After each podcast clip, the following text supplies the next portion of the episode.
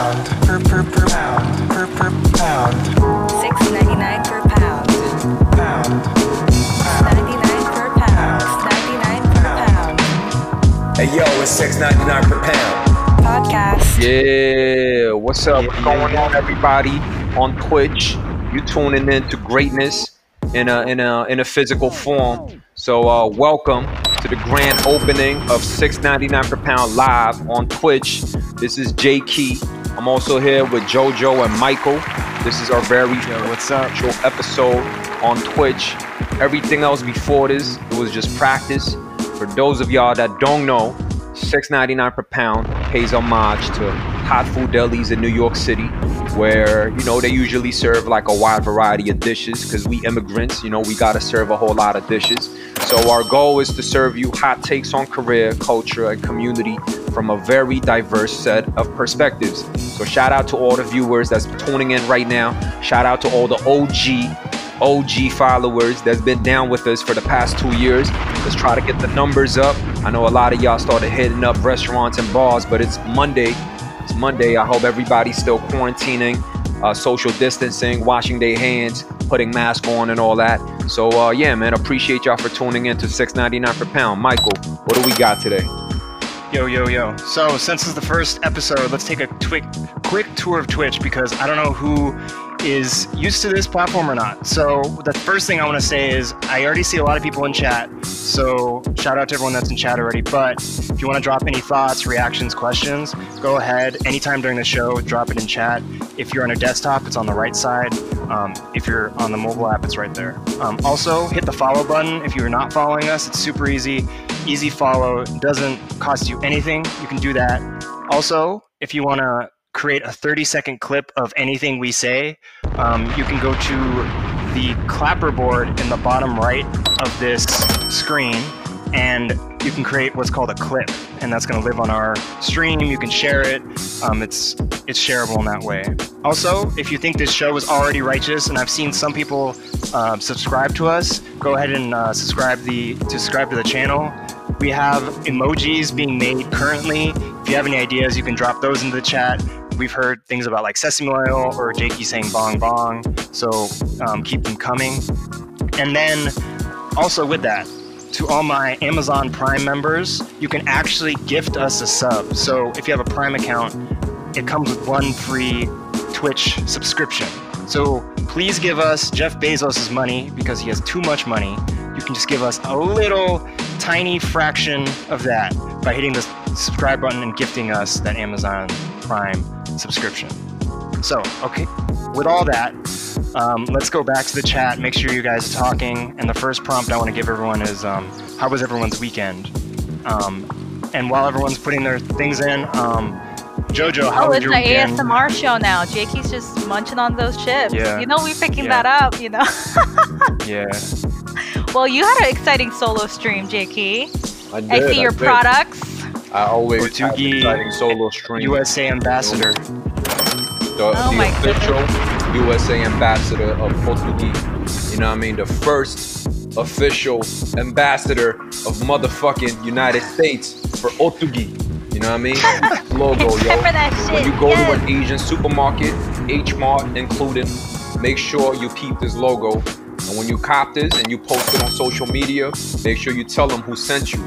So they could recognize, you know what I mean? Mhm. Yes. Yeah, yo, we over here. But uh, also shout out to Hell's Chips. You know what I mean? So much product placement already. I know. They man. gotta send us more money. Hell's Chips Yo. over there, man. Shout out to Hell's Chips. Queens represent. We out here. Yeah. Shout out to anyone that wants to sponsor us. But um, yeah. So other than the sponsorships, how was everyone's weekend going? How was it? Oh man. The honest answer is shit. My weekend JoJo was- on the. Sh- Oh no no wait bad. actually it was not shit. What am I talking about? I went Yeah. to Nowon. Okay, so shouts to our uh, previous guest Jae Lee, uh, Chef Jae Lee, who has a restaurant called Nowon in East Village. It's poppin'. Um, him and Mm. his dad built his like beautiful outdoor area, and that place is kind of blocked off, so cars can't go back and forth after certain hours. So really Right. pleasant eating experience. Um, Korean American flair, lots of hip hop. There's a disco Mhm. ball in the bathroom.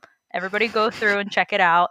Um, I was very hungover the next day and was very quiet during our production call. And Michael was very Yes. concerned. And I'm like, no, Michael, I'm just I'm just hungover. I'm I'm being a trash human right now. Don't feel sorry for me.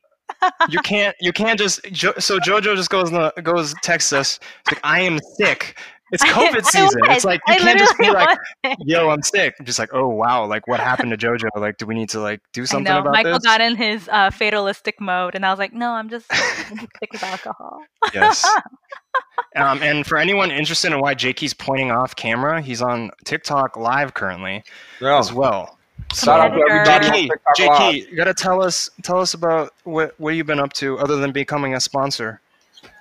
Um, Spot. yeah, man. I mean, you know, over the weekend I walked a lot. I think I walked about like 13 miles in combination. You know what I mean? Um, I did my due diligence of walking, you know, just so I can move my body, let the blood flow. Um, but Burn yeah, off that on top of that, yeah, for sure. And on top of that, you know, JK always keeps a list of things to do. You know what I mean? And always check check it off. So I'm always out here, man, trying to check off this list. So uh, the weekend was no different. You know what I mean? So uh, I, I had some gorgeous prosciutto with honeydew as dinner last night Mm. Okay. with some um fine vinegar and actually some fine ba- balsamic.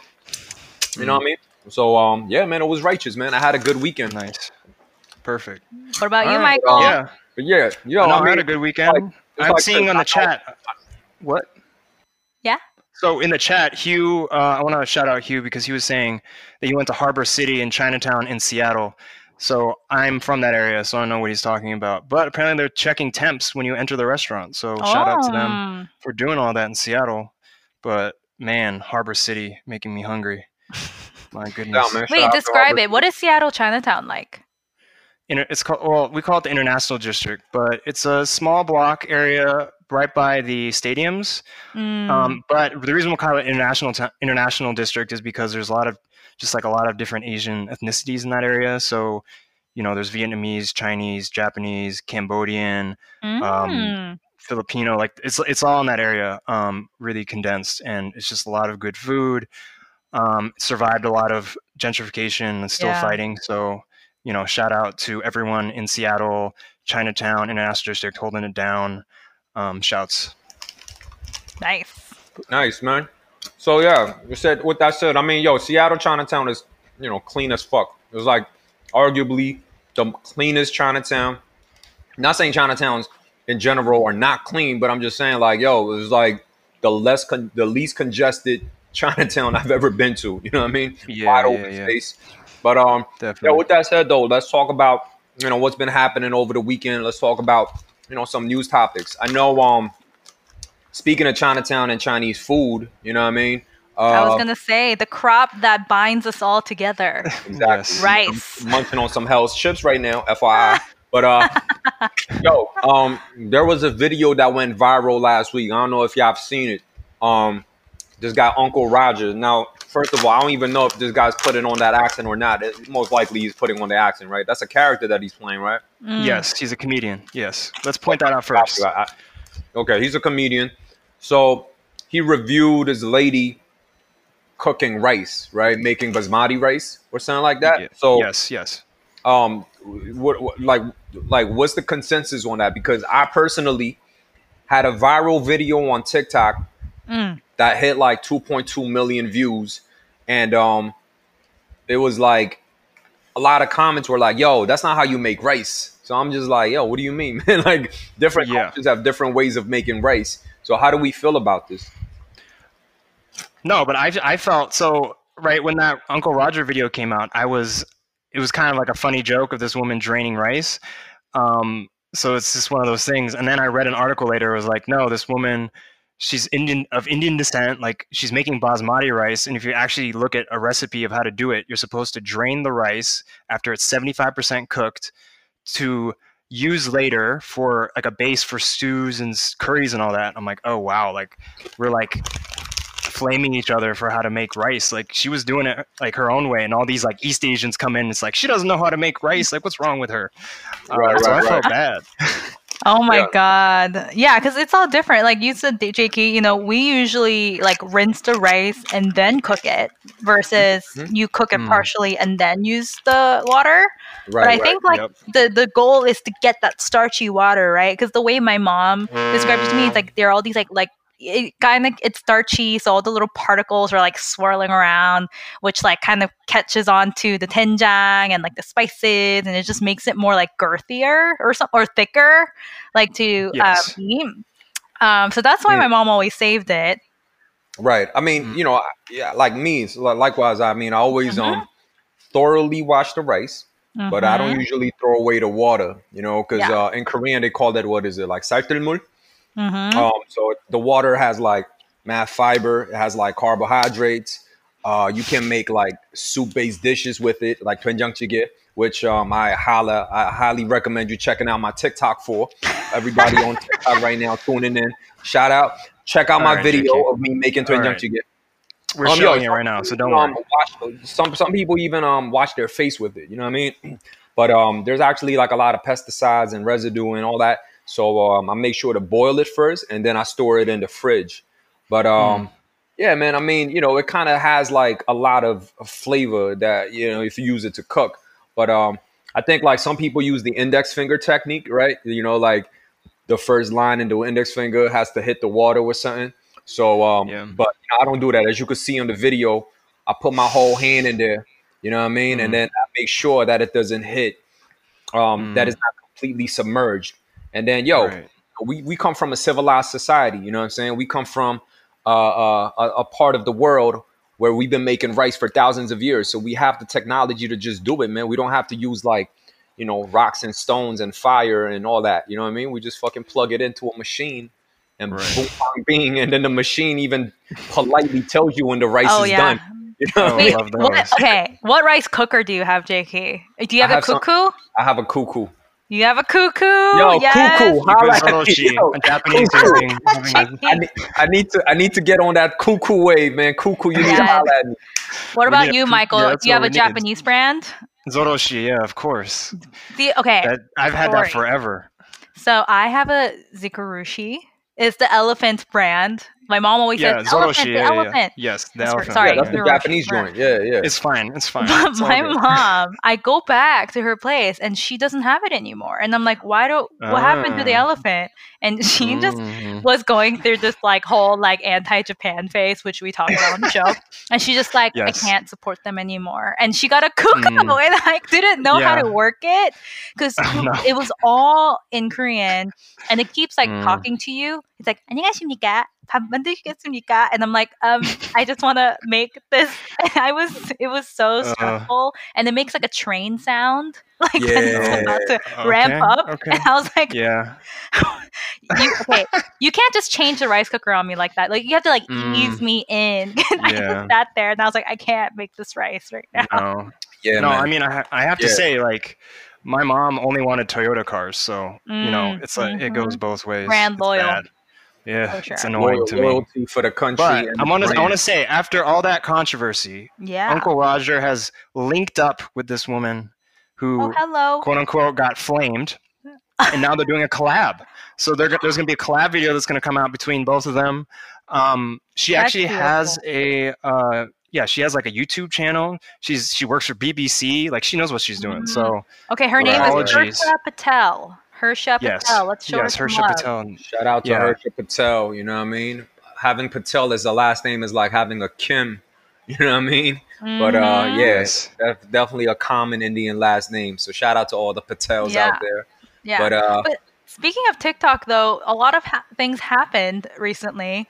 I feel like I'm not the real expert on this, JK. If you want to weigh in, definitely. Yeah, I, it's funny that I actually got TikTok live right now, ongoing Mhm. over here, and then I'm over here on um six ninety nine per pound live on Twitch. We're about to talk a little bit about TikTok. You know what I mean? So yeah, I mean, you know, Mr. Donald Trump out here threatening to uh, ban TikTok through an executive order, which doesn't make any sense. He can't do that. You know what I mean? Like, um, yes. and uh, Microsoft is coming in uh, talking about purchasing the app. I mean, I, you know, I want to I want to talk a lot about it because there's a lot of different layers to this. It's not just Yeah. about uh, one uh, uh, app that is uh, being purchased by another tech giant. It's uh, there's a lot of layers to this.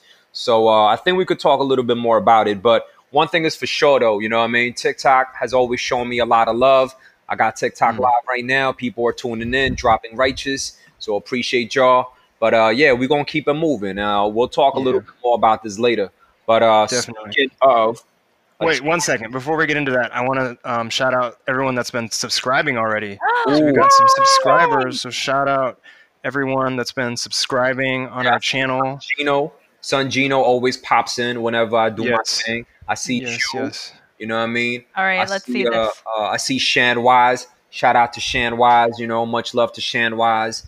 Uh, I see. Uh, uh, don't be distracted. You know what I mean? Much love to don't be distracted. Who else we got over here? Uh, uh, Apparently, you can use rice water for your hair. T Sizzle. Yeah, yeah, yeah. Okay. Totally. Yeah, you could totally do your thing with the hair, man. I mean, rice water. Alright. with the hair. Hmm. You know what I'm saying? Okay. Um, all of that, man. All of that. But I mean, like I said, a lot of the rice that we get from the market, it has a lot of pesticides. So Hmm. I highly recommend you to like boil it first, you know, Yeah. just to kill off Snoopy all the Love. Snoopy Love is in the building. evil indecencies, you know. Hmm. Oh shit! On my on my GG, on my, Oh, my G- GG's shout out to her. Shout Yeah, out. so she has a uh, GG, yes. baby, baby, baby. she has a small business that um she focuses on like all these uh uh, uh, uh self care products. Some of them have like CBD and all of that. So uh, Right. much love to uh, all my GG. Oh my Much god, we need to get her on the everybody that show. is Still on Yes. TikTok right now, tuning in. Um, yeah, man. So yeah, yeah. Much love to everybody we uh, uh polling in. But um, yes, yes. yeah, yes. as we was saying though, um, you know, we were talking about TikTok, which is a Chinese app.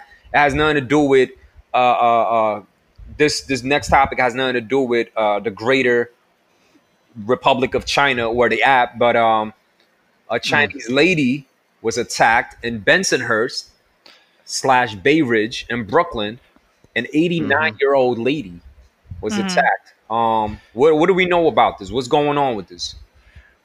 Yeah, I mean, this happened last week. She was, it's been all over the news, and um, she was slapped, and then kerosene was uh, thrown at her, and then she was set on fire. Apparent, but she was like, had the wherewithal to, you know, get her back up against something and like was able to put out the fire by herself, which is just like insane. Shout out to shout out to her for like having that like jujitsu to do that.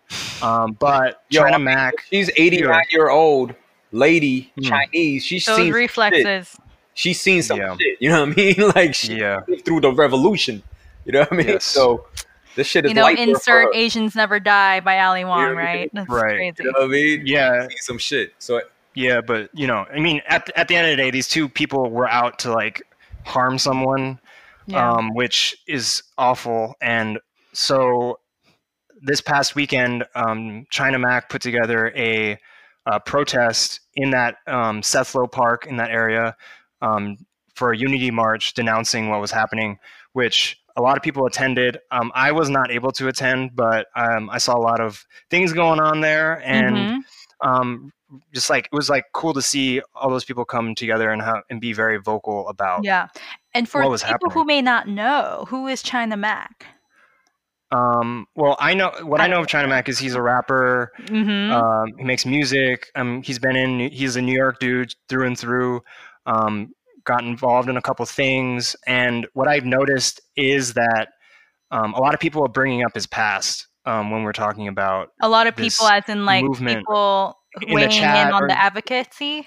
advocacy of like why Mhm. why I mean like what gives you the right to speak like you you got in some trouble back in the day and like um you know so why are you able to like lead this like why should we listen to you there's a lot of like things back and forth between it and I mean Mhm. there was some talk apparently that some people close to the grandmother didn't want China around because of his associated, mhm. past yeah right. exactly Yeah, I Yeah. mean, you know, China Mac or uh he formerly went by GK. Uh, you know, he's he's uh he's a he's a dude from the streets and um he's been very open about his past, you know what I'm saying? Like uh I know uh, a person who uh was involved in the altercation that he was in that resulted in uh uh you know China Mac serving a decade long sentence in the uh, in the prison system. So yeah, I Mhm. mean he, he's a he's a he's a real dude, man. He's went through he's been through real shit. Uh, but I think here's the thing, man. Just because like you know you have a, a, a past as a as a as a as a felon, that doesn't mean that you can't speak up for your own community. You know what I'm saying? Like that doesn't mean that you can't like uh, uh, call out injustices when you see it. You know what I'm saying? Like I think that's kind of like that's a little bit short-sighted on um, people to say, oh, just because you did Mhm. something uh, 12, 13 years ago, um, and you were, you know, you you you have like certain type of people around you, whatever. Uh, Yeah. You know, you're not like uh, eligible to speak Right. about this for the greater good. You know what I mean? I think that's kind of um is just short-sighted. If anything, it's a little hypocritical from people. Uh, Right. now, I think some of the some of the statements or arguments that certain people are making is um see I, I don't know all the details about it, but um there was there was apparently like a GoFundMe page that was set up. Uh, yeah. He is uh where where China Mac is trying to raise money for this uh, uh this lady. Yeah. Old lady. Yeah, so uh, he started a GoFundMe page, and um, there was a lot of. Well, when I first saw it, I had some questions about, you know, where's the money going to? And I think when you talk about raising money for anyone or any cause, like there's a really, I think transparency with money is very important. And I was a little curious about, you know, like once you get the money, like where is it going to go? Have you talked to the grandmother at all? Like what's the whole situation with that? Does she want the money? Does she not want the money? And kind of, I saw a lot of people jumping in, right? And it's great. And I think it's really great that people really want to help and people are just it's like, really jumping on it. Yeah, but I think you know, like, what was what is you know the the the burden for us to like hold each other accountable in that way, and make sure that like the money we pull together like is used in a way that can have the most benefit toward the goal that we're seeking. Um, and um, later, or actually today, um, China actually went on his Instagram and was explaining the whole situation that happened. And apparently, he eventually got in contact. His team got eventually got in contact with the elderly woman's team, and then Mhm. it was found out that she didn't really she didn't want the money. She her hospital bills are fine. I don't I'm not sure if there is hospital bills or not. Um, she doesn't want the money. She appreciates the like the love and support that's Mhm. coming out of this, but what China said is that he's gonna give everyone back the money they donated. Um, so Mhm. there's a little closure with that. Um, and I kind of want to say this because I, I did a uh, fundraiser for 70 Mulberry that got burned, um, that went through a huge fire uh, in January. And I think you kind of fall into this trap because you're like so passionate about something and you want to do something really quick. You kind of forego some steps that you should do. And through that process, someone, I was lucky enough to have someone on my team that was like, wait, like, let's, like, have we talked to the organizations? Um, do they want us to even do this in this manner? Um, have they signed off on it? Are you in communication at least? And Mhm. um, if it wasn't for those people, like I would have made the same kind of mistake China did. So I think, you know, these are all like learning things that we learn when we, you know, try to do these things. And it's like, um, and I want to kind of change, like, kind of bring people to this idea of, you know, why transparency is important because within when Ferguson and Baltimore happened, there's this man named Shaun King that has rose to prominence God. because of the types of no, but like the prominence that ro- of Mhm. Yeah. what he was advocating for. But there, be he's now kind of this like taboo figure or like people that someone that people don't trust because he raised a lot of money for like Mike Brown's family, Freddie Gray, like all those things that happened, but people like didn't know where the money went. So now um, George Floyd happens, you know, Ahmaud Arbery happens, and he's trying to really, you know, galvanize people, and you know, like there's that trust that's not there. So that's like that. All I say, I just say that just because that's like a big, big example. But I'm just saying like transparency with this type of stuff is important, and I'm glad that things were cleared up today out of the confusion of yesterday. Yeah. Right, right. And I think, and on top of that, though, like I, I've um for this uh, recent contest that I did with New York Nico. Shout out to New York Nico. We did a, a t-shirt contest um, where uh, we actually had to uh, uh, get in touch with the organizations that we are going to donate the money to because Mhm. apparently any sort of like donation driven initiative that you do um, that involves any sort of public marketing where an organization or an individual is involved, you need to get their consent. Otherwise, it could actually be uh, there could be legal ramifications against you. You know what I mean? So there's a lot of like intricacies that's involved, and um, it's hard Right. to navigate sometimes. But um, yeah, I mean, you know, you live and you learn. You know what I'm saying? But uh, Exactly. I think um, whatever the uh, intention is, again, like you know, I, I, we haven't spoken directly with GK or China Mac about this, but I think the uh, intention was noble. Now the execution, maybe it wasn't perfect, but you know, it's better. It's better to do something than not do anything. You know what I mean? So Exactly. I think Yeah. in that sense, it was a it was a good approach. But uh, Exactly. yeah, yo. Yeah. So with that said, I mean, this is our first inaugural episode. Um, I want to give a quick shout out to some people tuning in again. You know what I mean? yes. Much Yes. love for uh, you know Sun Gino again. Much love to T Sizzle 450 who just dipped. Peace out. Appreciate you for tuning in. Uh, we have All right, uh, all right. Ann Fernie Maziki, uh, who dropped a a hundred percent.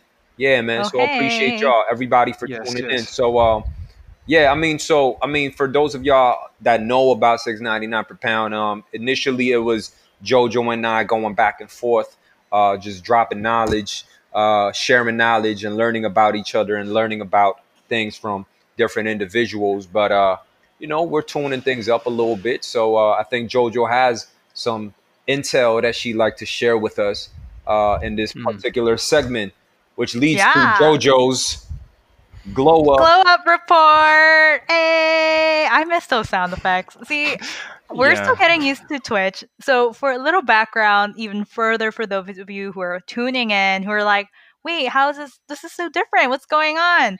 But if you guys heard one of our few episodes of uh, our very first, we actually kind of segmented things this way where I would share like a pro tip, JK would share a pro tip, and we kind of had this like segment.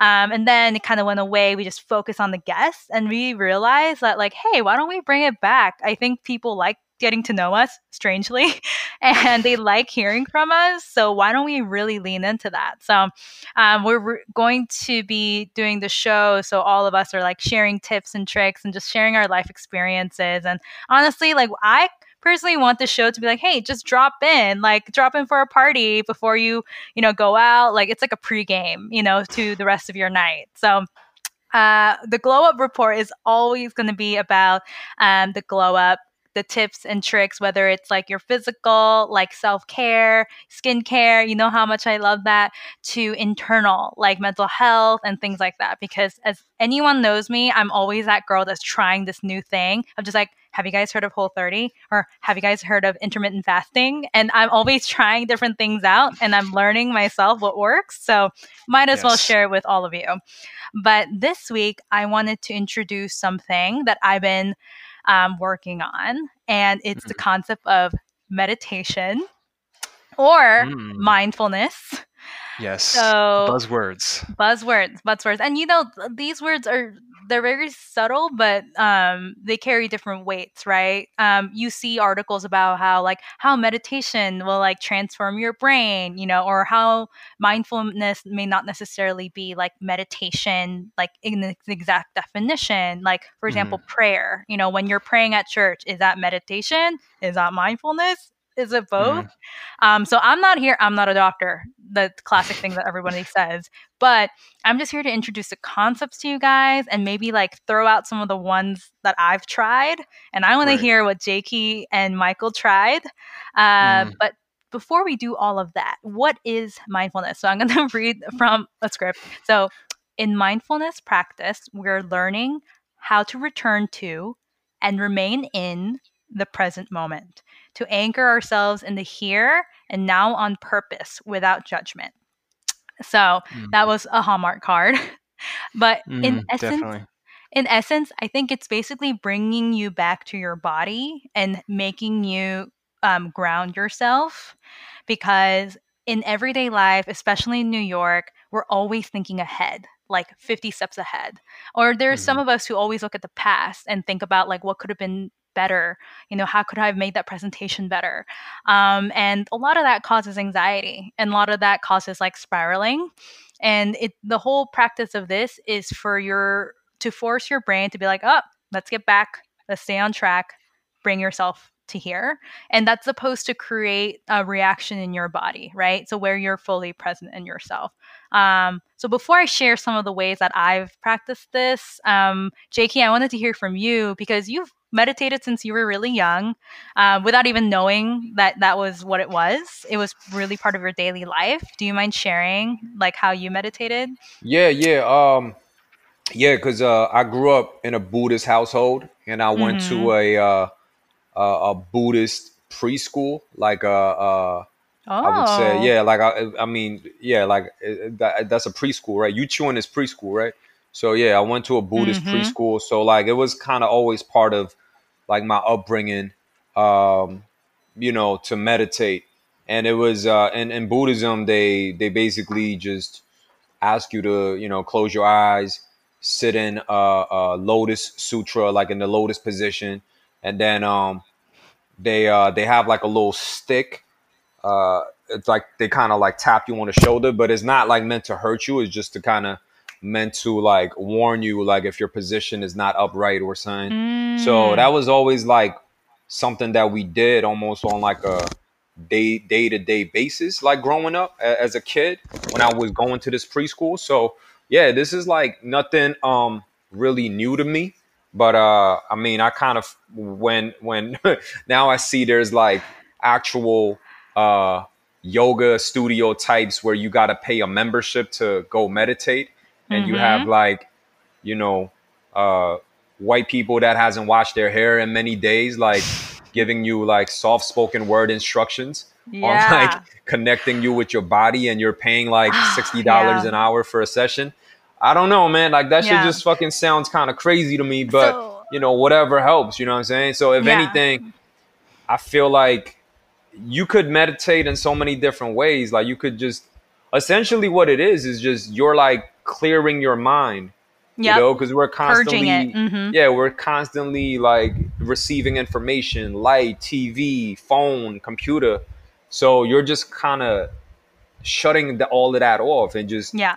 zoning in on one moment so you could meditate on your toilet when you're taking a shit or you could just meditate on a train or you could meditate in your room um you know on the bed so yeah there's many different ways to do it like the way i do it i sit in the uh, lotus stance you know what i mean I, I sit uptight i close my eyes and then i just kind of like have a i have like a little buddhist bead and then i just rotate this and then i Mhm. have like i kind of just go into my own thoughts and um, I try to like focus in one topic and I just kind of dig in.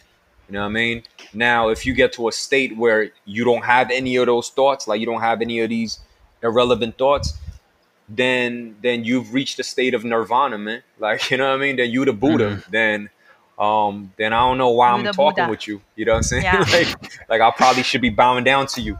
You know what I mean? But uh yeah, obviously most before- people never reach that state. So Yeah. So before I ask Michael, I think there's a lot to unpack. A lot was said, but one thing that strikes me is um, how these things are packaged and reintroduced to kind of like mainstream society, aka like white society, right? And honestly, like I first heard of meditation, like the English word, from Tim Ferriss's podcast and, and mm. him explaining it and all that stuff. When, if I think about it, as I was growing up, meditation was all around me, but it was never like packaged and, and, and, uh, sold to me as a concept and a thing, you know? And I think there is, we talked about this before with like East Asian medicine, you know, JK, of how like, oh, like all of these East Asian medicines that we know about, like these adaptogens, like hongsam, like ginseng, and like all these herbs that like grow in harsh conditions that's supposed to like impart their strength onto you. Like that's very common in East Asian culture, but then it gets repackaged and branded and has a pretty name and it's like sold here for a marked up price and it's now a trend, right? Yeah. Um, so I just want to be mi- mindful, haha, of that here, and to you know say that like yeah, it, this thing is not new. It's been around for a long time, and we should honor that um, these cultures have built this over like thousands of years, right? Um, We're not here to amplify platforms that are kind of like copying and pasting this concept. Um, Right. And if I could be frank about this too, of just like, I really think prayer is meditation. Um, you practice gratitude. You relinquish all control. You say, I don't control anything. I leave this up to God or the universe. And Right. you practice faith that, like, it's going to be okay. You know, everything's going to be fine. You know, there's a higher being who is, you know, has this path for me. And that is Yeah. a sort of meditation. And also, um, being validated that you're enough. Like, you don't have to do more to be a whole person, that, like, you're enough. I mean, for me, it's like you're a child of God, and that is enough. Like, you don't have to do Yeah. all these embellishments in order to be a whole person. So, for me, that was like powerful. That was like, wait, Yeah. I'm learning about meditation as a concept, but connecting these dots, being like, oh, I was meditating all along. But now I'm connecting these dots and being like, this helps me. Let's put this into a routine, not just make it like every Sunday, right? Yeah. Um, so just want to acknowledge that. But Michael, Mm. I know you meditate too. So can you share Yeah. how it manifests for you?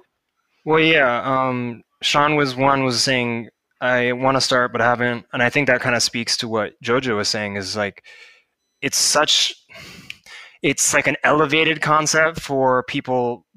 I don't know. It's it's within that like self care industrial complex almost of like you need to pay twenty dollars to go to this class to Mhm, mhm. meditate when it's meditation is um and I think of it in a Western con- concept because it's it's like meditation's this thing that you can get and it's never this thing you can get. Um it's like this state of being. Um so it's like packaged in a way that's just like really i don't know just really bad in a way that it's, it's it gets away from what we're really talking about and Yeah. i was listening to this thing earlier today was it's like meditation's not about forgetting anything it's about you know facing those things and just actually having time to do that and I even think about like um, in Islam, like you pray five times, five times a day toward uh, Mecca, right? So it's like five times a day, like you sit in gratitude and you take Mhm. time for yourself. Like those things are powerful things to do. And for Mhm. me, it's like I came into it because I was actually introduced to it from these two women from Asia, actually, and they just Mhm. they like gave me. They're like, look, like this is this thing you sit and Mhm. it's not about clearing your mind which is like i think more of like a zen meditation but it didn't really work for me so you know and it was just a, a tool for me to kind of slow down um, and really face things that i was talking about so i've had issues with it in terms of like keeping it up because it Mhm. is hard to do and Yeah. like i get busy and I, i'm like oh it's like 20 minutes it's so hard. But then Mhm. like you spend 20 minutes on your phone easy and we don't even think about those things right? Um, so i just get on a better roll if i do it right? I sleep better um, i'm not as anxious and more grounded in that way. Mhm. so i i really enjoy that process of um, now i'm thinking this metaphor right? Meditation is when you have a lake that is very choppy and the idea is to sit in calmness until that that It's water wa- just smooths Ah, out that's right? So- beautiful. Mhm. so then you, it's like then you can actually see yourself in the water. Like when it's Mhm. choppy, you can't see yourself. So when Yeah. it's clean and glass, then it's like okay, like this is reality for what it is. Like Mhm. void of the emotion or any other constructs you might have had of that thing. yeah. This is what it is, and this is what I can process Yeah. through that. No, I love that you brought that up, Michael, because what I was going to do next was introduce different mo- uh, forms of meditation. And you guys can probably like Google it and do it more properly. But what you mentioned is, I think, like the visualization. Like when Mm. I was seeing my old um, executive coach, and she was like, when if you want to like calm down before making a presentation or something, she would have me package my thoughts and say, you know, think of all your thoughts and imagine, you know, you're at a beach and you bury each thought one by one and you see it wash away. So she did this practice of um, making making it clear to you that everything that you're thinking, they're thoughts. They're not real and you can control it. And and she used visualization as a part of that. And Mm. and she talked a lot about like imagine like your safe place. Like when do you feel the most safe? You know and for me it's like my mom's house or you know for somebody it could be like my my crib or at the Mhm. park and she always is like just remember you can always go back to that safe place right so that's Mhm. like one of the modes that i really enjoyed another mode is um, body scan so a lot of it people kind of start from the top of their head to the bottom of their feet being like very conscious about like you know relax your face relax your shoulders relax and you just kind of go through your whole body Yes. um, and another one I want to share that's just very easy um, that I stole from the Friend Zone, another amazing trio podcast, Loudspeakers Network, um, Yes. is when when you breathe, take deep breaths, and when you breathe in, imagine that you're breathing in your favorite color. So imagine like your favorite color, something that is bright and that makes you feel happy. So when you're breathing in, you're breathing in that color, and when you're breathing out, you're breathing out your least favorite color. so when I think of things, I'm like I think of this like really beautiful like cerulean blue and it's like a vibe and I'm like breathing that in, that cleanness and I'm breathing out this like, you know, like garbage, you know?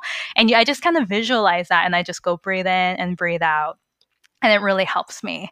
And the whole thing with breath work and that relates to meditation is that um, for me at least i have anxiety and it makes me feel like i'm on fight or flight mode.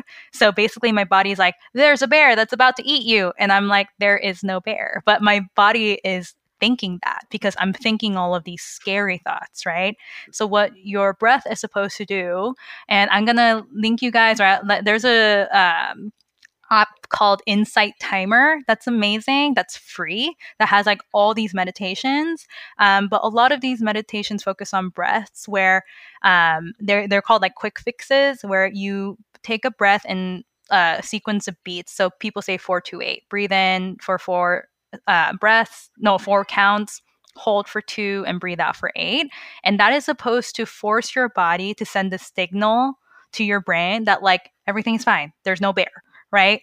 And Mm. it's hard because like sometimes i'm i get impatient or my thoughts go somewhere else and i don't follow through with breathing which is really important. And so taking um, somebody whether it be an app or whether it be you know a metronome or something where you can really hold yourself accountable and do it at least like four or five times um, it really really helps. Or what my friend told me of what Hillary Clinton does is the double nostril breathing, where you breathe through one nostril and you breathe out through the other.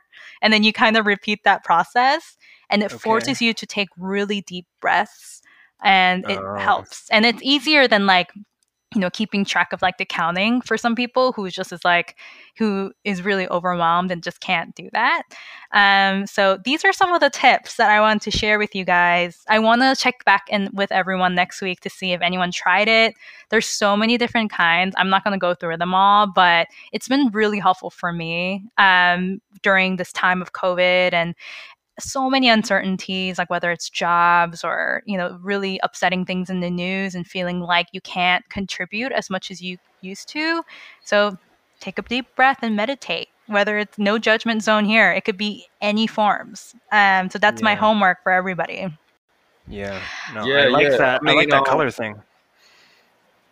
yeah Yeah, it's nice. Yeah, I mean, I don't know. It just sounded like you puking crayons, but uh, um, I, I guess it works. garbage But uh, yo, appreciate uh, everybody for uh, wanting to meditate now, yo. So uh, mm-hmm. we have uh, Seriously. Sun Gino, we have uh, JKJK Dang, who just was like, "Yo, did I JKJK miss the Dang. China Mac China Mac Of talk?" Uh, I.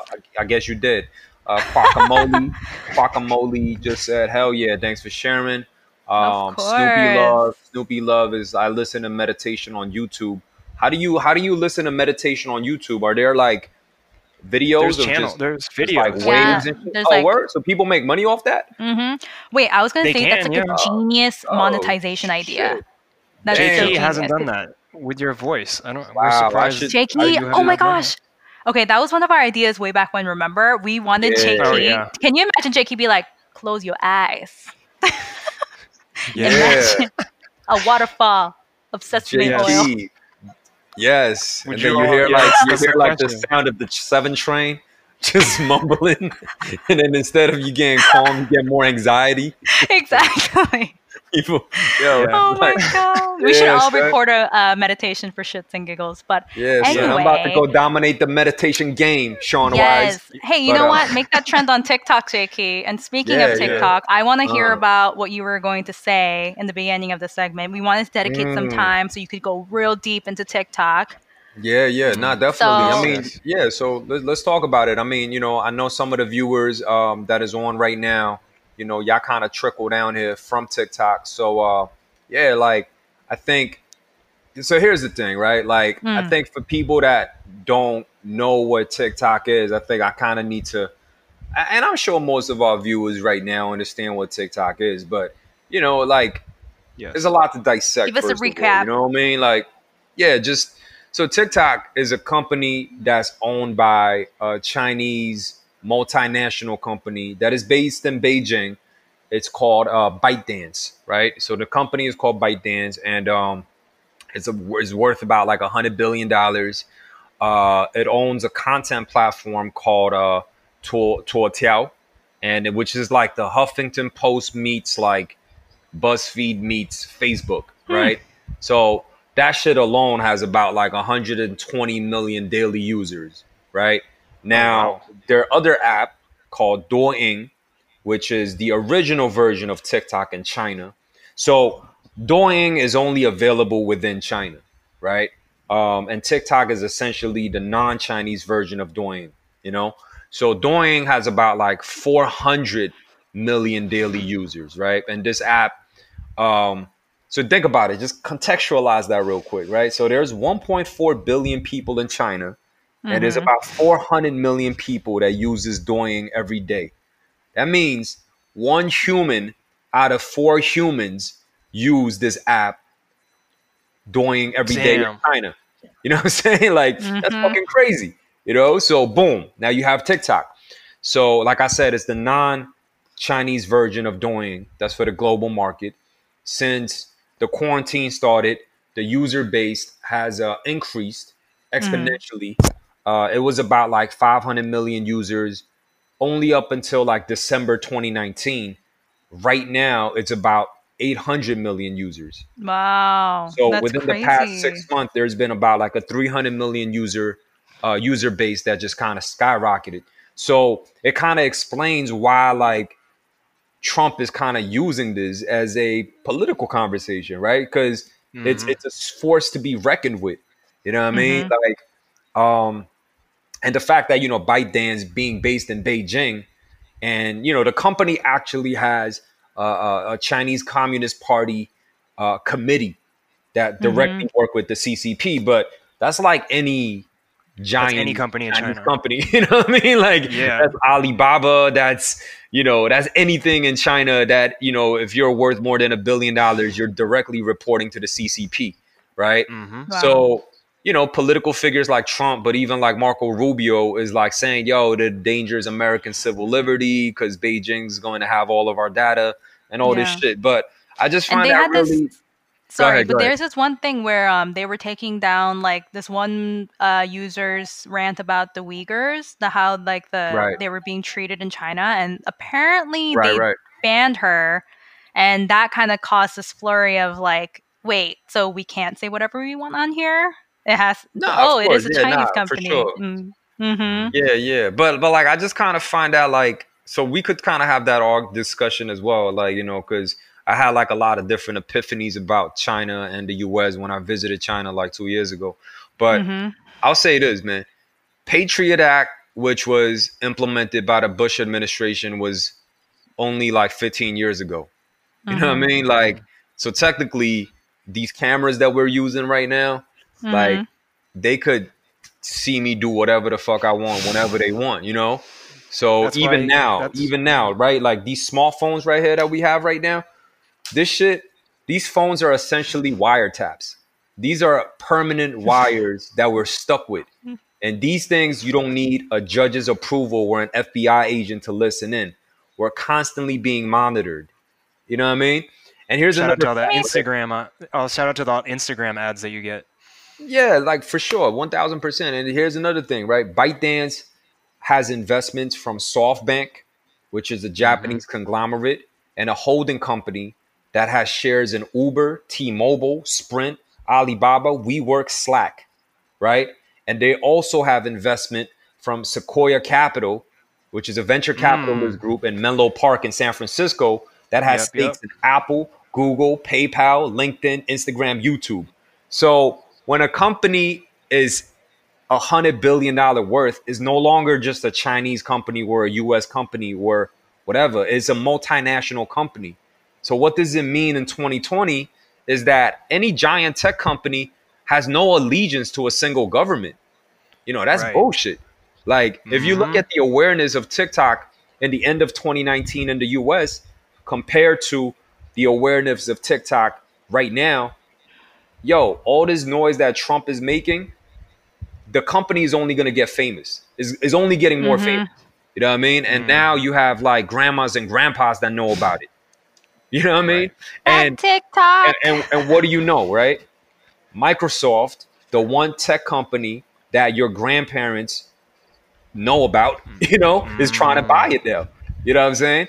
And Trump's own advisors are actually trying to say, like, yo, like, let let's make this deal happen. You know what I mean?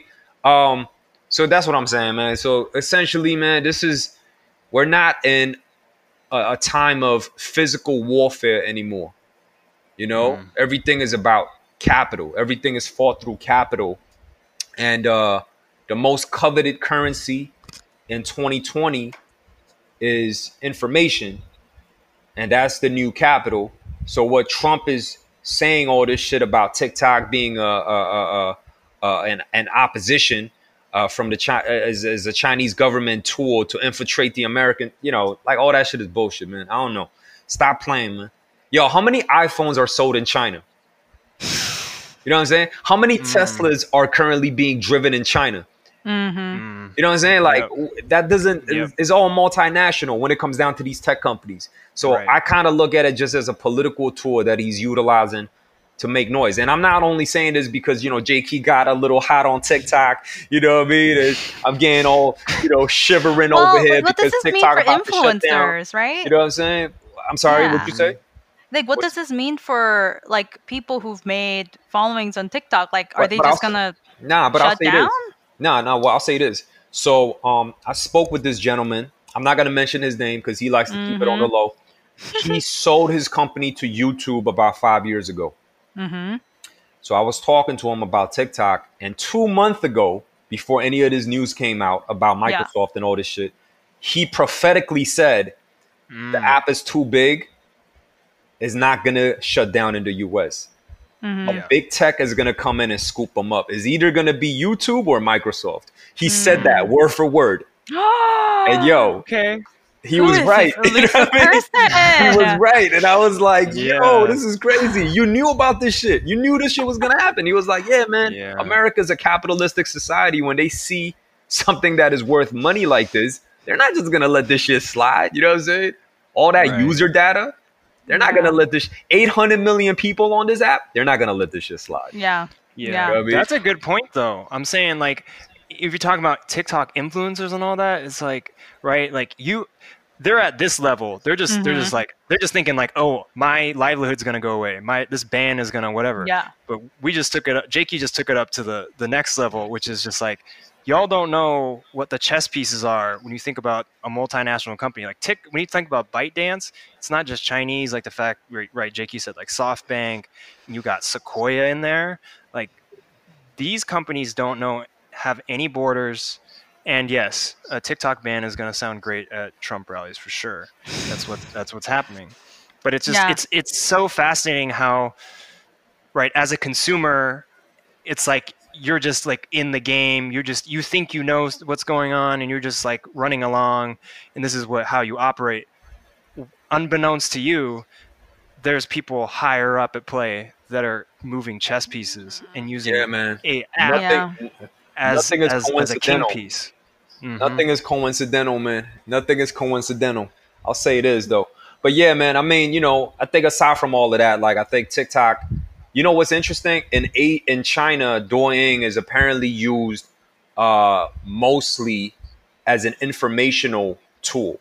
So if you Mhm. do go on TikTok, you have a lot of like these tutorial videos on how to Like do how things. I mean, essentially that's what I do. I teach people how to make simple dishes, but you also have Mm-hmm. like videos of like you know different ethnic kids showing off their uh, heritage and roots and Mhm. you know and very like uh culturally specific uh niche topics are covered in TikTok. Like oh what what does it mean to be uh half Asian? Or what does it mean to be uh, uh, uh, uh Native American?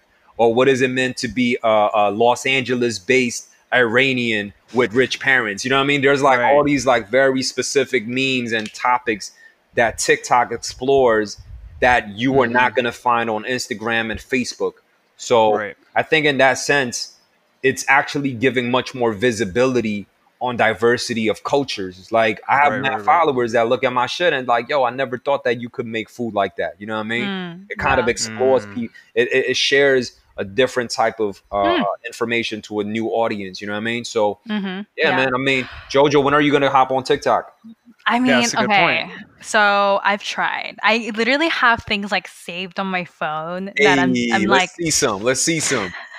Okay, okay. But the thing is, um, so fun fact. Um, my cousin is a TikTok star also. Yeah, so JK, you're not the only TikTok star at the presence. Um, his name is Eric Kim. Follow him.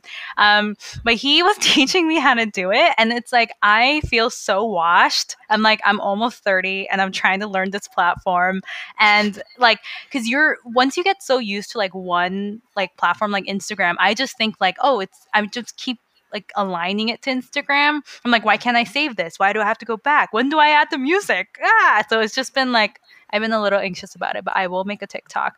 But uh, with that being said, real quickly, I think Instagram is trying to come up with features that are like similar to TikTok. Have you heard about that, Exactly. JK? Yeah, exactly. I know Do you think they're is trying to gonna- watch something like that? as well, Yeah. Right. Do you think I that's mean, gonna I'm make just- it go down?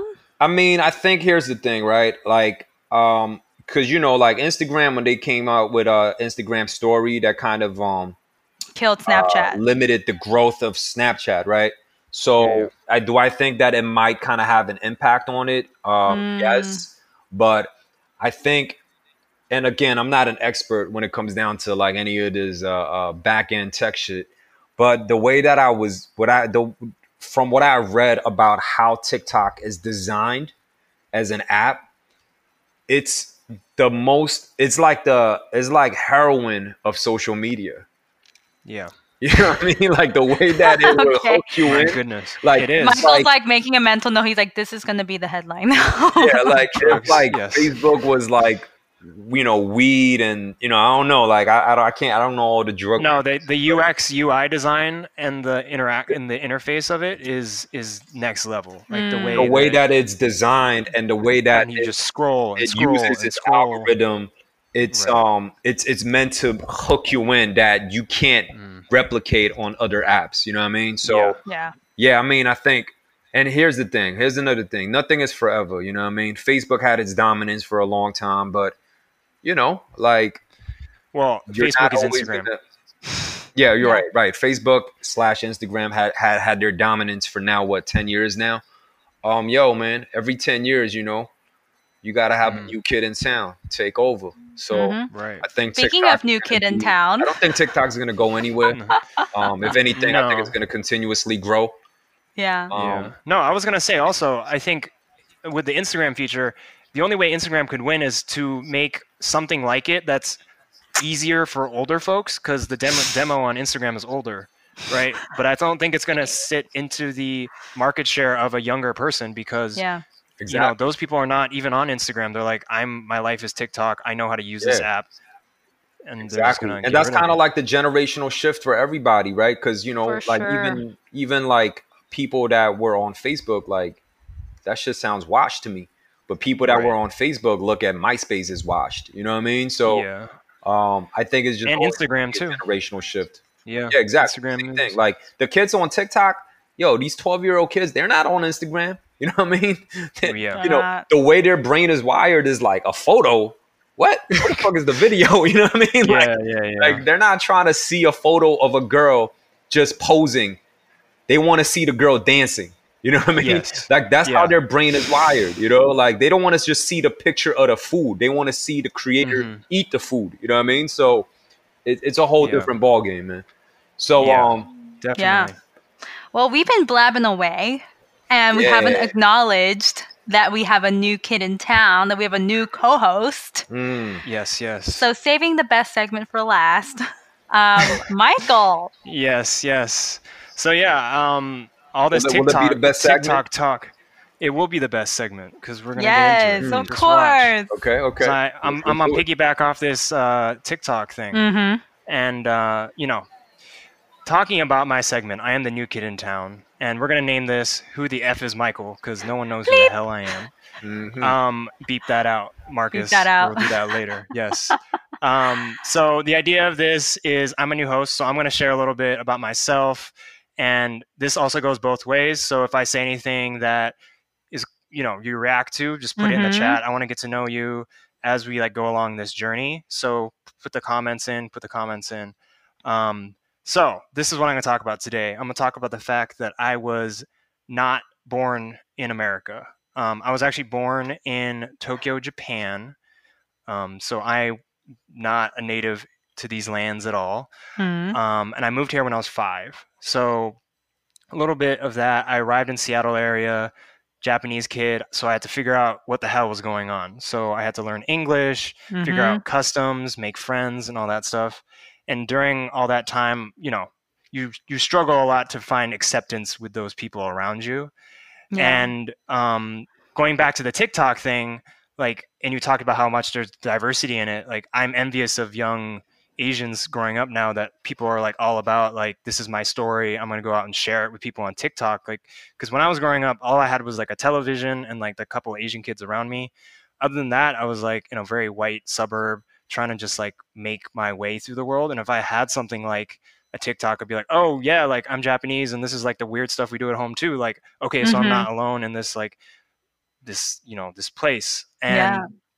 I mean, it's great. There's a sense of pride around it, and I didn't really have any of that. And you know, the only time I really felt a deep connection to like anything of myself was when I went back to Japan in the summers, and I was like able to live and be seen as a, like a full person, and being kind of like interacting with friends and all that. And I really miss those times as well. So I think about all that. And Yo, is you know, that you in different versions, or is it different people? what do you mean? Oh, like they all have like the same haircut. I thought for a moment it was like Oh no no no! It's like- no. So the photos that we shared, yeah, they're they're me when I'm young. Yeah, so this me when I'm in Japan. OMG, so Yeah. cute. Yeah, there you go. Are you the So- kid with the red hat? I'm assuming. Yeah, yeah. that's Got me. you. Got you. Yeah, yeah, yeah. Oh That's my me. god, what a motley crew. It's so Yeah. So adorable. those, uh, so a little bit of that picture. mm-hmm. Um, our family, good family friends, own a soba shop in Japan. It's a great place, good food. We always go there um, after we land, and they're the warmest family. And I, when I think of like home, and I think of comfort, like their their place is actually what I think about.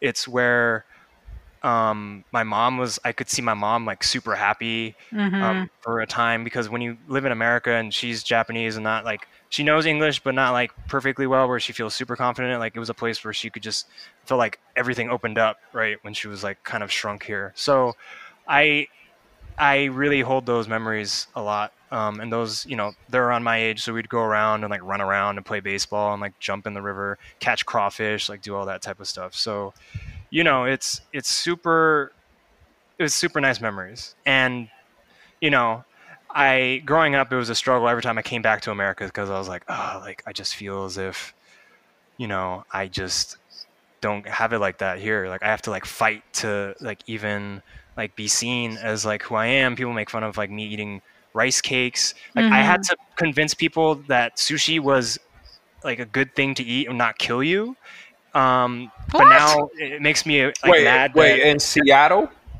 yeah. So I would. In So Se- check this wait, out. what? Check this out. That's that's So weird. I would be yo. like, we, we're, we're playing basketball or whatever, and then I'd be like, they'd be like, oh, what you eat last night? And I'll say like, oh, my family went to a sushi restaurant. They're like, oh, you eat raw fish? Like you're not sick? Ugh, like whatever. I for like ten years, like I had to like really really pound in and be like, "This is sushi. Like it's fine to eat. It's cleaned." And now I this walk around, is everyone's like, sushi. Oh and my everyone's like, everyone in New York is like, "I love omakase. It's so amazing." Sugarfish, have you been? Yeah, I'm just like, you guys are terrible. But uh, hold Um, up, quick question though. Like, so when this was happening, how old were you? Were you like 10, 15, 16, 20? I would have to say elementary, middle school. Got Um, you. So it was like- a lot of like kids that didn't, that never tried like, that never tried Yeah. culture. You know what I Right. mean? So this is what I'm. This is what I'm saying. So like nowadays, in the age of TikTok, even though like, as an Asian kid, I could see other Asian kids. It's like white kids or like black kids or Latinx kids. Like they're seeing like this these cultures, and they're kind of getting. They're going into these houses, right, and like the food, right, Mm, uh, the dances, the the customs, like whatever. So it's just like it's really different um, growing up now, I think, and it's just you know, Right. And speaking No, of like the transnational connection too, right? Like Asian tigers economically, there's like a power in Asia. So then, as an Asian kid, you can just be like, well, like China's like crazy, like Indonesia's bumping, like Malaysia's Mm. coming up, like, and all that together is like, okay, Asia's back, like we're here, like, you know, everyone's making these trans-Pacific connections and all that. Um, Mhm. right. So yeah, Yeah. essentially, yeah, money, power, respect. You know what I mean? Definitely. So, um, Yeah. nah, that's that's that's that's dope, man. So, yo, so, but I mean, tell us a little bit more about Seattle, real quick, because the the few times that I've been to Seattle, I always felt like it was a. I mean, downtown area was obviously a little bit more culturally uh, uh, uh, submersive and had a lot more diversity, but you know, some of the areas that I was around, like Sammamish and Bellevue, which was Mhm. about like an hour away from downtown Seattle, yeah. it was like it was like the whitest place I've ever been in my life. Yeah, no, I grew up in Sammamish. Oh So- shit! Okay, shout out to the. I say Seattle because no one knows. So like, shout out Costco and Sammamish that got actually some guy drove a, a car into Costco and just jacked a bunch of jewelry, Wow. jewelry yesterday. It's out Smashing. here. We're doing it. Um, and my mom's like, "Oh my God, there's Crime crime in going up. Sammamish." This is where I came come from. Like the one incident happens and everyone's like, "Oh my God, Sammamish is God. not safe anymore." just like, yo, like y'all need to chill out. So I was Mm. like, I was like Mm. one of, you know, you could like count the people, um, the non-white kids in the area. Like I think as we grew up, there was a lot more um, Chinese and Indian folks that came in because of Right, right. Microsoft, and right, but like that's in Redmond. Right. So um, and No, I went to a really right. good. So our school district was really good. Um, it was like right, because we lived in a rich area which has high property tax which goes toward schools um, so i like grew up in that area so it's like really hard to be any it was really hard to be anything other than like fit into the status quo like i played baseball i went out like was an athlete like tried to be a jock like Mhm. sad boy jack jock like type of person like trying to play the game Yeah. and it's uh it's a little rough and it wasn't until i like went into seattle that you know it was like there was uwajimaya in uh, seattle where i could get all the japanese food um, so it was you know i felt a, a disconnect a lot just trying to figure out like what the hell i felt about my japanese or my asianness within that time and you know i've been like trying to even as i like grow now like trying to figure out like what that means right? Because um you know with this new like asian pride asian power thing that's happening um what does it mean to me? And as much as i've like read like asian american history stuff it's like you know i think what i'm trying to get to realize at this point is like we can't fully realize our like connectedness without tracing everything back to to asia like that's part of the lineage right of like people coming and i think we sometimes as asian americans limit ourselves to be like we're going to talk about asian american history and like the things that happened here and then kind of use that as a framework to identify ourselves and connect with others when i think like we need to also talk about like asia and like the past and all that and this is where i kind of want to bring in a larger conversation which is from a piece I, I, I read from Emily Dong, um, who was I went to school with at Cornell. She's um, taken off and like done great things after you know we organized together a little bit. But it's a thing that's called "I Want to Be Chinese." Um, shout out to the Organization for Positive Peace. They're kind of you know they're doing some cool stuff over there. Um, but it's like really looking at like why the East can be a roadmap for people to find themselves and what I call what I'm trying to find right is the whole art of living, which I think I was like trying to I'm always trying to pursue. So, you know, and I really want to bring this home and I might this might be a little preachy, but I really I'm really feeling this right now and I think this is from watching Black is King, which is a Beyonce uh, visual album, really speaking to like Africa and all that. But we can get Yes. that later. But you know, it's like Asia is an ancient, air like ancient place. Like there's empires have risen and fallen. Like thinkers have philosophized and gone back and forth and done like all these amazing things, right? And America is really 300 years old. Like that's in within the larger scheme of everything. It's like it's not that it's not that big Mhm.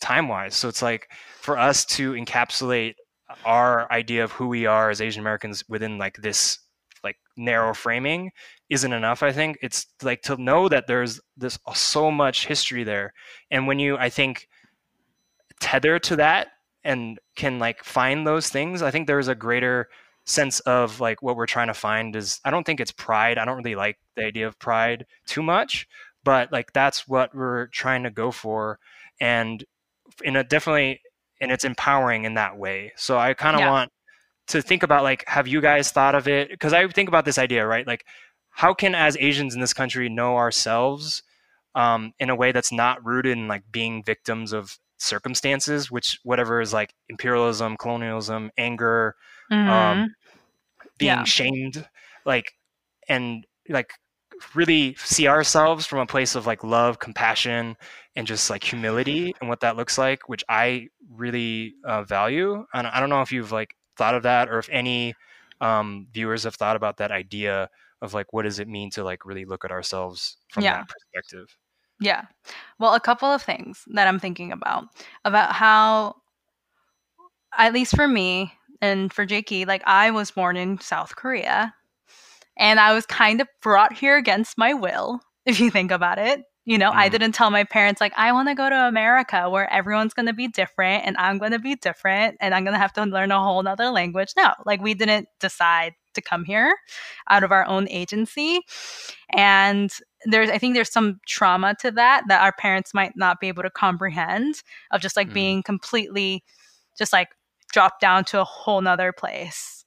And and I think our parents also just not having the capacity to teach us our histories. And I think the reason why I am drawn to like was drawn to continue watching Korean shows or Korean dramas as like that might seem so silly is because I'm like this is where I'm like seeing myself as a whole person versus the history books in class, the kids at school, the the shows that they watch.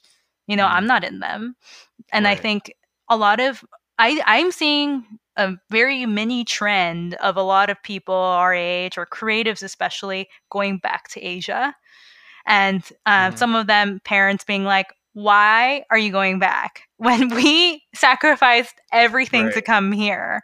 You know, Yes. to come to a bigger place, a place of whatever, and to for you to go back into that bubble, like it's so mind-boggling for them. But it's because we're like making up for lost time. I feel like, and if anything, Right. You see um, people like that that are more passionate about the culture.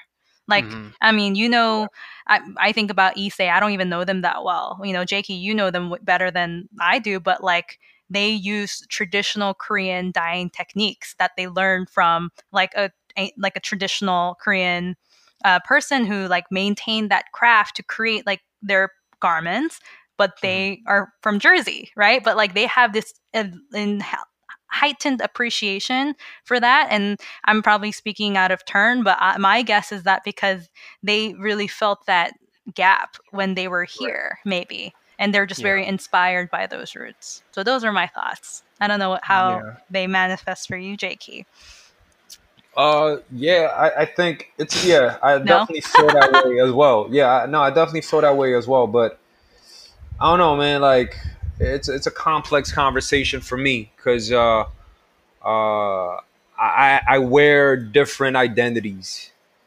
right? Mm. I mean, I had to wear different identities growing up, going up Mhm. from like uh, from South Korea to China, and then to uh, to this part of Queens, to another part of Queens, and then to the Bronx, and then to Brooklyn, to Manhattan.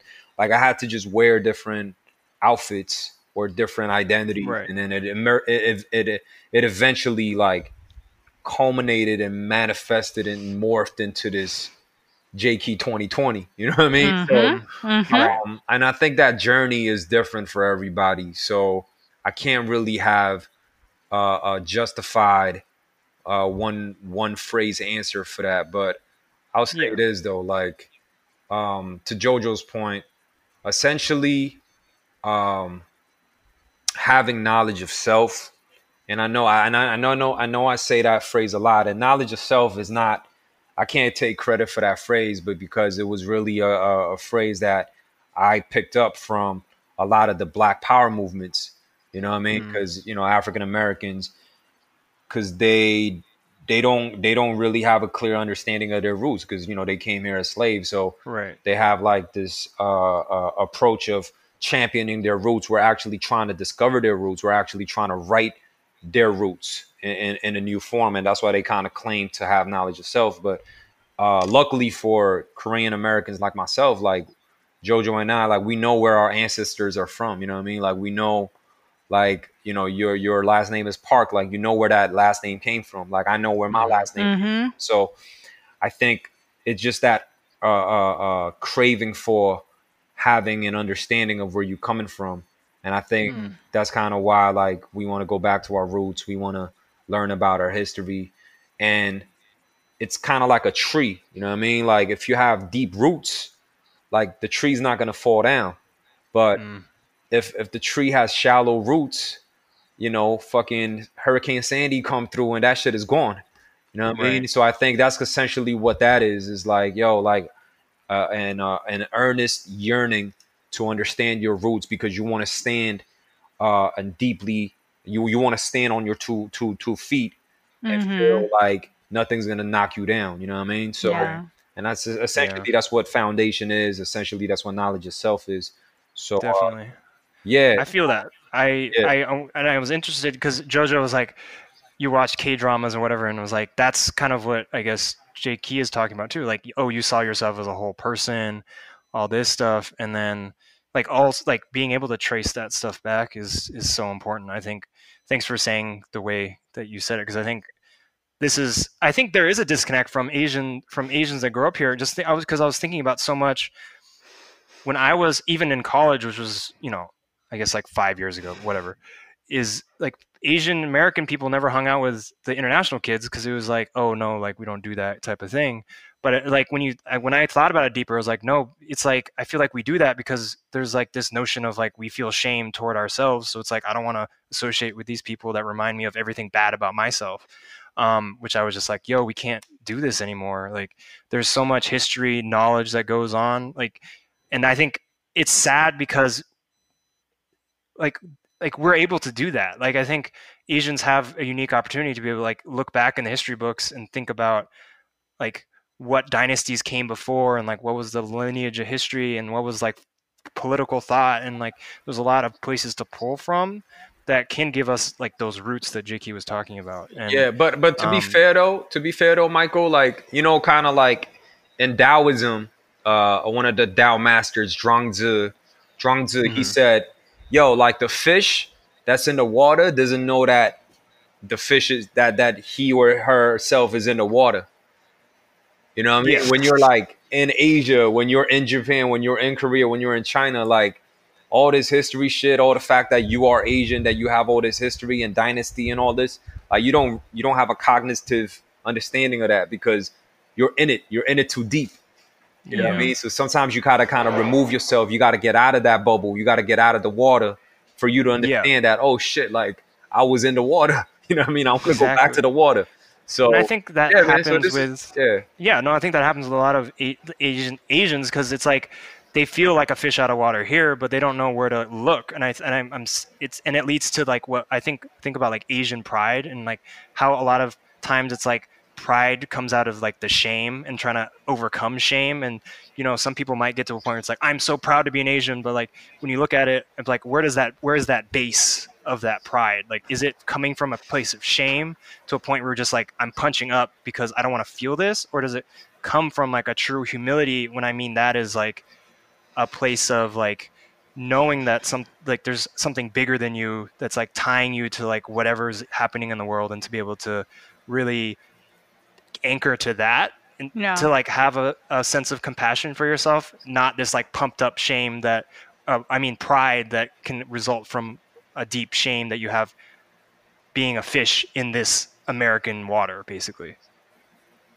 Yeah, but I mean, Shouts. then again, I think, I think it's also probably a lot more complex for you because of, you know, you also have like Mhm. a biracial identity, right? yeah So, definitely uh, yeah, so I think it's a little bit more complex. Whereas, like for for me and JoJo, like, like yo, like we had to live with this, and this is the only thing we know. You know what I mean? Like yeah this this this slanted eyes and wide face and you know being Korean American, being yelled at by my mom's, like that's all we know. So I think it's it's a that's a whole different uh, uh Yeah. experience, which well, we, but in the same way like being mixed later. Yeah. No, but being mixed, like y- these are all like forced identities on me too. So I'm kind of just like, I have my body, and but like people keep like Mm. saying I'm like this, this, and that. So it's a little different. But yeah, let's definitely get into it in a different stream. Um, let us know in the chat if you thought that was um, that was a good combo. Um, Yes. Solidarity doesn't exist in Asian America. Uh, well, I think people are trying. I think there are divisions that we need to get through, but definitely. Um, oh wow, we're going deep in the in the comments here. Oh, are we? Good for you, Michael. Mm. All right, cool. So, all right. So, um, what what what else is going on, yo? So, uh, yeah, I mean, I think for the first episode, we kind of went pretty deep, went to a lot of different topics, talked about a lot of different intricacies. Uh, why don't we um, why don't we kind of um, wrap this up by uh, shouting out some of our uh, favorite small businesses or friends and family that's doing their thing. Mhm. Jojo, do you wanna do you wanna kick it off? Sure. So, okay. Um, I'm gonna do a shameless plug, but a Great Big Story has a podcast now. They're competitors. No, they're not. They're not Oh, competitors. Um, but they recently did an episode where I there was my pitch um, about James Hong. He is an actor with the most credits in Hollywood. Um, very prolific Chinese American actor. Uh, he's very famous for being the voice of um, Kung Fu Panda's dad Oh, um, Po's dad, um, Yes. Shifu in Mulan. Um, he was in Blade Runner. He has like 600 played plus a credits. duck? he played well. He has 600 roles. He he was like the Asian guy, like you know, coming up, and uh, you know, he had very limited choices. And some people have criticized that, like, oh, James Hong, like actors like him, by taking these kind of stereotypical ro- roles, like um, you know, being a restaurant owner, laundryman. Mhm. He's played all of them, right? Right. Um, but it was one of those things where he was just like, it's either I don't take them at all, or and just disappear in this history, or I try my best at these two lines and and show Mhm. that I'm an actor. And basically, he got um, the podcast is about episode is about his life. But what I want to shout out is this amazing Asian American theater troupe that he founded with um, two other Asian American actors way back when. Um, Okay. It's called East West Players, and yeah. They have a theater set in LA. So if you guys get a chance once COVID is all over, um, see some of their productions. It's basically an all Asian American cast. They do Mamma Mia. They do like these classic Broadway shows, but also um, shows that are written by Asian Americans. And it's an all Asian cast, and they get to show their range. They get to be the heroes. They get to be the villains. They get to be all of these characters. And um, they're actually doing some like Zoom performances too right now during Corona. So please support them. Um, but just wanted to shout them out that someone like James Hong, he didn't just stop at himself. He created something bigger and it's something that's accessible to people. And there's this crazy stat that I think like around 70% of names in Hollywood uh, that are Asian American descent actually are alums of this troupe. Um, Oh, they, wow. yeah, like it's Okay. where they got discovered. It's where they had community. Um, so just really check them out and support them. These are the things that keep the the Hollywood scene going for our That's what's community. up. All right. Shout out to All James, right. James Huang uh, and the East West players holding it Mhm. down. I thought East West players was like some mid 90s like hip hop clothing company. Like, Far East movements, like been. It offshoot company. yeah, yeah, yeah. yeah, Jakey's gears are turning. He's like, how can I make this uh, into a company? Mm. All right. So what's your shout, Michael? Yeah, now yeah, my oh, shout out of the week players. is uh, Think Chinatown in Manhattan. Um, they um, over the weekend and I think last week they were creating outdoor seating areas for a couple restaurants in Chinatown that needed Oh, them, that. um, Yeah, right? for sure. Right, because it's it's a hard time in Chinatown right now. Like they got hit with the the corona racism before anyone got hit with the actual virus Mhm. um, and they're struggling, right? And um, mom and pop businesses, you know, around the the country are the lifeblood of of this of this place, of the economy. So we got to just like continue to support them. Shout out to um, Think Chinatown um, for doing all that, and um, I think they're still collecting donations for possibly new uh, seating areas. So um, if I think we're going to drop the link in the chat, but if you want to um, just give some money, uh, I think you can also volunteer, right? So we'll- Nice. we'll, we'll do all that, um, and also visit Mott Street. I think I, I heard they closed it all down for businesses. So go hang out, get some boba, get some cake, get Yeah. some baked goods, eat eat all the food. Yeah, no, for sure. They say that um I think what is it? Like 50% of New York City's jobs are provided by small businesses. And Yes. um after this pandemic about uh one third of all restaurant businesses are gonna be out of out of you know out of commission. They're gonna be gone. So uh, a lot of these small communities, uh, a lot of these local communities are gonna have a very different landscape of how this is yeah. how things are going to turn out. So um, yeah, I mean, I think all these initiatives are great.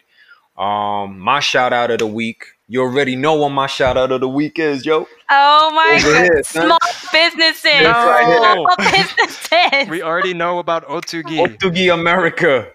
Ottogi America. America. Ottogi It's my shout Look out. at his pure bliss. Look at You know he's so happy. Yeah, uh, so He's like check this sesame out. oil. You know what I'm saying? I got this sesame oil bottle right now. Nah, but Oh I'll say this though. I'll say this though. Like I need, you know, like Ottogi is a is a conglomerate in South Korea, um, as a food conglomerate. But yo, out of all the conglomerates, they have the best reputation because one of the reasons why is because um, all the men in their family they have all gone to the military, and um, a lot of Korean conglomerates, the men have a lot of bad reputation because they dodged the draft. And you know, in South Korea, if you're a healthy male of a certain age, like Right. it's mandatory for you to join the military. But you know, some of these rich motherfuckers, like, oh, like, oh, I was born in America, so I'm an American citizen. Like, I do this, you know, like, oh, I, you know, like, oh, I got sick, whatever. So, whereas Ottogi, the CEO, the chairman, he was ROTC, you know what I mean? He was straight up and down, like, okay, I'm gonna do my thing, you know what I mean? And then um, also, like, they do a lot of stuff for the community. And on top of that, um, some of these conglomerates have uh, uh, ties to uh, uh, Japan during the uh, Korean uh, uh, during Japan J- Japan's uh, colonialism period. You know what I mean? So low key they were sellouts. You know what I mean? But Ottogi, you know, straight up and down Korean to the core. You know what I mean? They never sold out. Um, Yeah. It was never like you know Okay. uh, colluding with the Japanese imperialist army. You know what I mean? So they held it down. You know, uh, I don't know about Okay. Nongshim though. Nongshim, I think I heard some sus rumors about Mm. their allegiance to the Japanese uh, uh, uh, Was this part of your executive agendas. talking points? Did they You send know you like the Ottogi I was Bible? about to say. I was But, like, uh, yo, yeah, please anyways- mention Ottogi five this times. is a really. Please mention. Ottogi. shout out. Shout out to Donnie who said. Donnie said this is a real oh flimsy my sales pitch. God. I love how they're uh, tuning in during this critical Mikey, moment we of got the a Mikey Twitch. Fresh and we got Donnie, uh, JK. We got we got your crew coming in. Okay, let's give them a show. Enough of Ottogi. Okay, all right. You're gonna give the people free free sesame oil. What's gonna happen next? Nah, People man, asking. sesame oil dumb expensive, yo. I'm more of a Chung yo. Chung one person, to be honest. Not to be confused with my Korean name, but um, Okay. but all right. So, All right, all right. what are we doing now, Michael? Yeah, so we want to use this time to do a letter to the editor type of thing, um, Mm. where people can What is ask the type of questions. thing you mean? anyone It is has a any letter to the editor. what? What are you saying? I didn't hear. Yeah, you. you said, Okay. what, what do you mean type of thing? Is it is the editor letter to the editor? yes, yes. My my words escape me. So we're gonna, if you have any, drop any questions in the chat. If you have right now, um, any feedback about how this went, we can talk about it right now. But I wanted to bring out an old review from our Apple review. You can still review us on Apple because this is still a podcast. So go over there and tell the world with five stars how great we are and how you should listen to 699. Um, it helps the algorithm if we're talking about tech. But um, there was this person. Remember, I don't know if you guys remember the conduit, um, the conduit uh, review that came in about. I never felt connected to my Korean heritage growing up in America. I lacked that Korean pride, but as I got older, I wanted to reconnect with my Asian heritage and find it, uh, find that belongingness we all crave for. Well, this Mhm. podcast is the conduit for that reconnection. All the guests, all in one way, struggle to find themselves to fight constant pressures and traditional expectations of being Korean. I can definitely relate to that. More importantly, Jakey and Joanne for real and honest, being real and honest with themselves by opening up about their struggles, hopes, and dreams. Thanks for helping me find that Korean pride. You know what I'm saying? Oh my Out here. god. Out here, Are we son. inspirational? This is Providing Wait, did Korean pride. I did Jojo not loves Jojo loves the the pump up. The, the- chillins. yes. Yes. Oh my gosh. That I do not remember this review. Do you, Jakey? No, I don't. so- I don't. I don't remember that's reviews, so nice. but but appreciate y'all for saying what y'all say. You know? Yeah. JK. So JK JK JK Dang says, "How do you guys know each other?" Who's gonna do the origin story real quick? Oh man, we, Oh, we could save that. We could save that for another time. But um, let's just say it is. You What's know, the yeah, jo- yeah. Jo- JoJo was a fan, and um, she was See, just like, I hate when "You're he does amazing." it. And then uh, and then he was like, I was like, I bet. You know, I Name know one I'm person that I tell you're not amazing to. I'm, I'm, I know I'm amazing. I know I'm amazing. So that was that was all that happened. You know, that's all. Okay. But anyways, oh um, my yeah, let's let's wrap up today. You know, we we've been talking for a long ass time. You know, what I mean, it's about like two hours deep. So, um, Mm. you know, I just want to say thank, uh, thank y'all for tuning in today. Uh, our first official Twitch live situation. We hope everybody enjoyed it. Um, please click the follow. We got we got to have y'all follow us to make sure that you get a notification every time that we go live. So um, you know everybody who's been tuning in, I'm gonna give a quick shout out to Sun Gino, uh, Mikey Fresh, on my GG, uh, Little Star uh, Star Stardust, Quackamole, Naya. Shanwise. Much love to Shanwise, uh, Anferny Maziki, Mazik, uh, uh, Donnie Mm. Quack, uh, uh, JK JK Dang, uh, and so on and so forth. Man, appreciate Champ NYC. Appreciate all of y'all for tuning in and staying around, showing us love. Um, yeah. So wh- what else? What else, Mm. JoJo? Is is there anything else that we want to plug? That we want to shout out? Except for No, I mean, okay. Well, I just dropped in the chat. Everyone, next time we're gonna play game. Everyone Yeah. takes a shot every time Jakey says Ottogi. We're all Okay, gonna we're all gonna get bring a- drunk, and you're gonna love Everyone our bring podcast. some soju. Everyone bring a soju bottle with them. I'm gonna have Oh, yeah. one. Jojo's gonna have one. JK is not because he's he's just gonna be saying Ottogi. He might be drinking sesame oil. We don't I know. Yeah, I mean, I don't know if Ottogi actually makes their own alcohol, so I don't know if that's a conflict of interest for me. Mm, mm. We'll have to I'm gonna figure I'm this gonna have a Chung Jung One uh, sponsorship.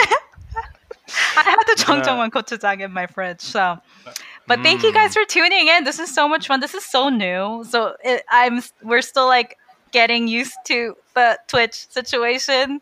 I'm still not used to like showing my face. I'm like Michael. I did a podcast, so I didn't have to show my face. Now you're making me show my face. Mm. But um, thank you guys really for joining feel. us. Yes. Okay. Well, Mm. Michael, any last words? Yeah, so I am actually going to be hosting a solo stream this Thursday. So come hang out on this channel with me. We can get into any of the questions you have about what we talked about today on my segment. Um, I got a lot of backstory. I'm also adopted. I got, uh, I don't know, I've been. I've been places. We'll just say that. So we'll, we'll we can talk about all that. And as Are you gonna take always, the shirt off? oh yeah, let me just. We're just gonna we're gonna do this. Yeah, yeah. You can't even get the one button. off. One button. Oh. Um. Oh no, So it's not that's all only you get fans. for right now. No, no, we're not only fansing right now.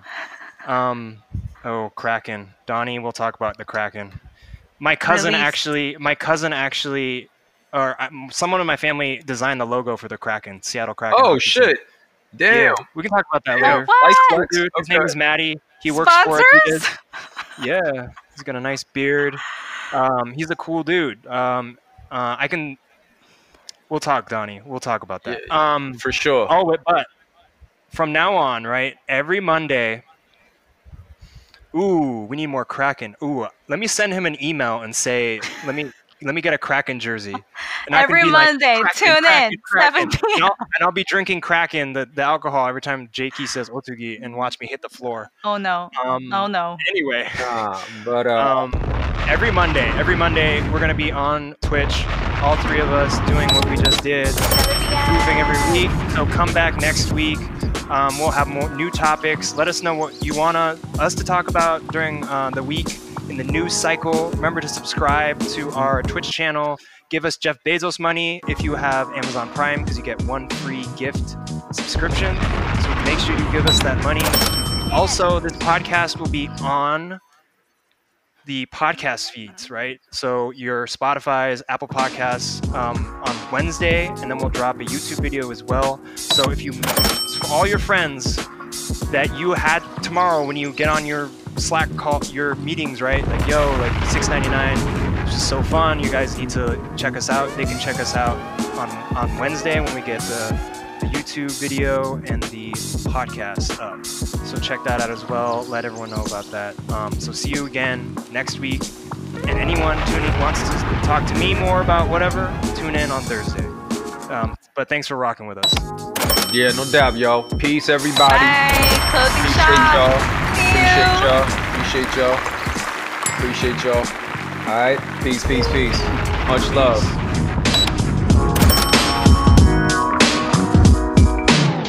Hey yo, it's six ninety nine per pound. Podcast.